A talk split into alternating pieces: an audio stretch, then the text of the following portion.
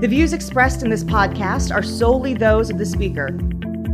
This podcast is for informational purposes only and is not a substitute for professional medical advice from your own physician. I'm Greg Schroeder from the Rothman Institute, uh, and we're going to discuss uh, the best treatment for cervical myelopathy, anterior versus posterior, and what makes us make those decisions today. Uh, I'm here with a great panel of experts. Uh, my name is Scott Blumenthal, and uh, I'm an orthopedic spine surgeon at the Center for Disc Replacement at Texas Back Institute. So you've already heard my bias for cervical disc disease. Well, um, my name is Rolando Garcia. I'm an orthopedic spine surgeon in Miami, Florida. And thank you for having me here. All right, so when we, we talk about cervical myelopathy, obviously we're talking about compression on the spinal cord, and there's lots of different reasons that you can have compression on the spinal cord. So when, when you look at it, what are in your guys' opinions, the reason to absolutely do something from the front? it's interesting. I think most of the myelopathy that we see in the U.S. is not is early stage because patients come to the doctor sooner here. Right. When I did some work in China, the patients with myelopathy had myelopathy like I'd never seen before. Mm-hmm. So we see someone with axial neck pain, some radiculopathy, and a few pathological reflexes. We call that myelopathy. I tend to see those are most the ones I see, and if they're one or two level, I do them from the front.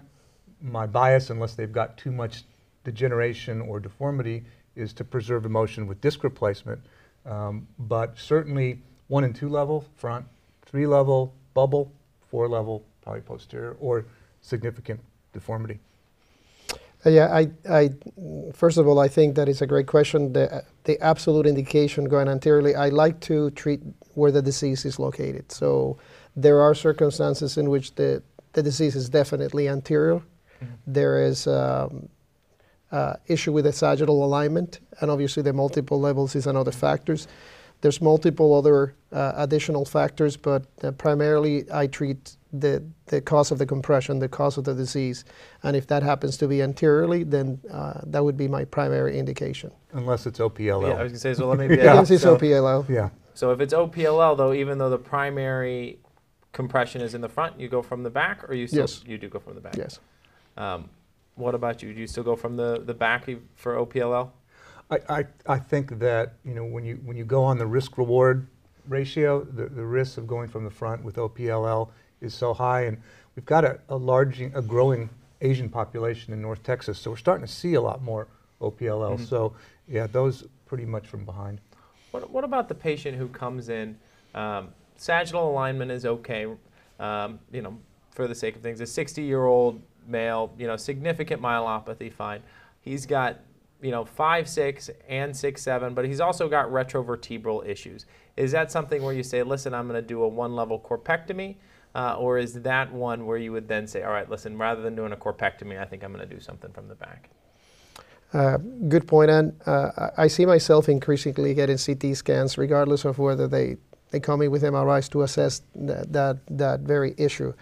I, I think in terms of um, addressing any, any type of, of bony ridge, bony osteophyte, I think that I see myself being more aggressive in terms of address, uh, going with a corpectomy Mm-hmm. Plus the fact that I think that now with uh, some of the the tools that we have available to us, we're able to do a much better job of addressing sagittal alignment when we are able to, to do that. Of course, that brings the issue that in some of these cases, regardless of how much we try to avoid it, we have to go not just in the front or in the back, but on both sides. Right, right. Yeah, I, I tend it, it's very interesting that you bring it up at a timely point because I was talking with the fellows and they were asking about corpectomies.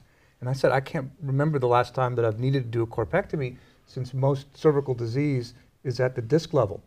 Well, the next patient walks in the clinic, has a herniation behind the is either C7 or T1 body, well, you can't tell which disc it came from. There's no way you're going to be able to get that without doing a corpectomy. So, you know, like I tell the fellows, you can't be a one-trick pony. You've got to, you've got to address the patient's pathology on an individualized basis.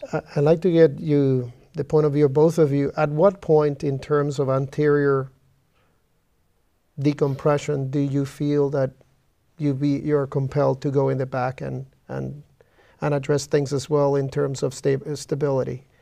one level corpectomy, two level corpectomy. So th- this is an interesting topic because we have very differing opinions at the Rothman Institute. Okay, so um, from my standpoint, anytime I do more than a three-level ACDF, so if I do a four-level ACDF, they get a four-level ACDF uninstrumented in the front and then uh, screws in the back. Um, you know, Dr. Hilibrand, on the other hand, will do a four-level ACDF um, that is a standalone four-level ACDF. We presented the data at NASS last year on kind of his series of patients for this. And, you know, in general, through a couple years, they all have non-unions, but they, so what? They all do very, very well. So I, I think the, the So you should be using metal cages so you can't tell if they have a non-union. They- follow them clinically. So I, th- I think that the question is really challenging because when we look back at you know pseudarthrosis and do pseudarthroses matter, I think before we were doing plates, it was clearly a problem or cages if they had a, a significant pseudarthrosis. But now, uh, you know, maybe over 10 years, you know, those people will turn out to have a problem. Um, but other than that, um, right now it's not in the short term. When we look at corpectomies, uh, so again, uh, I mean, I think uh, from my standpoint, if I do more than a one level corpectomy, the patient is getting something in the back. I mean, that's just, to, I, I don't feel comfortable doing it. Uh, but, you know, the literature that we published from our institution said realistically, up to two level corpectomies you can do, and they do pretty well without uh, instrumentation in the back. Once you get to more than two levels, then it becomes a huge problem. So we, again, um, you know, Dr. Hilibrand will sometimes do a two-level corpectomy without doing something in the back, um, where myself and some of the other guys, every time you get more than one level, um, you're getting screws in the back. I think it's a great question. And the two trends that I see, and perhaps even more prominent in the lumbar, but in the cervical, is uh, we're doing DEXA scans on these patients. And if they've got sufficient bone quality, I think a multi-level anterior construct will hold up just fine. The other thing I'm seeing more and more uh, in our practice are the, the quote-unquote standalone or integrated uh, cages, the, the cages that also have the screws in the front. And uh, that biomechanically seems to be as sound uh, as uh, allograft in a plate, uh, but perhaps may have less uh, retropharyngeal issues, swallowing difficulties, things like that. So, So- are you are you using those on a regular basis? Um, personally, yes. Okay. And I'd say, you know, of the surgeons at Texas back, probably a third do, and probably two thirds are still doing PEEK cages and, and plates. So I think uh, I, I don't think in the last four years I've seen a single one of them done at Jefferson. Um, so we don't, for the most part, we don't do any of them. We're still, we don't even uh, do cages. We are still allograft, local autograft, uh, and a plate. Uh, one thing that I wanted to cover briefly is uh, I have a personal bias that if someone comes in with cervical myelopathy, I decide to go posteriorly and they have a fair amount of neck pain, m- my procedure remains a laminectomy and fusion. When do you to integrate uh, laminoplasty on those patients? For the most part, I mean, so the fellows at Jefferson call it the Jefferson Special. We do a C3 to C6 decompression with usually a dome of C7 and a C3 to T1 fusion. We usually do lateral mass screws up through 6 and then pedicle screws at 7 and 1. Uh, that is the vast majority of the time, that is my answer. I think I've done a, a laminoplasty once in the last probably eight months, nine months, that was really just me. Um, the, the patient came in and they were a perfect candidate, right? You know, they had, didn't have neck pain, they had no radicular symptoms. Um, it was a pure myelopathy and it was multi level. Um, and from my standpoint, may, maybe this isn't true or not, I don't even do it for OPLL because I'm concerned with OPLL that if you have that micro motion, uh, then the OPLL can get worse. So instead, for OPLL, I think that's a clear indication to me to fuse it to stop the OPLL.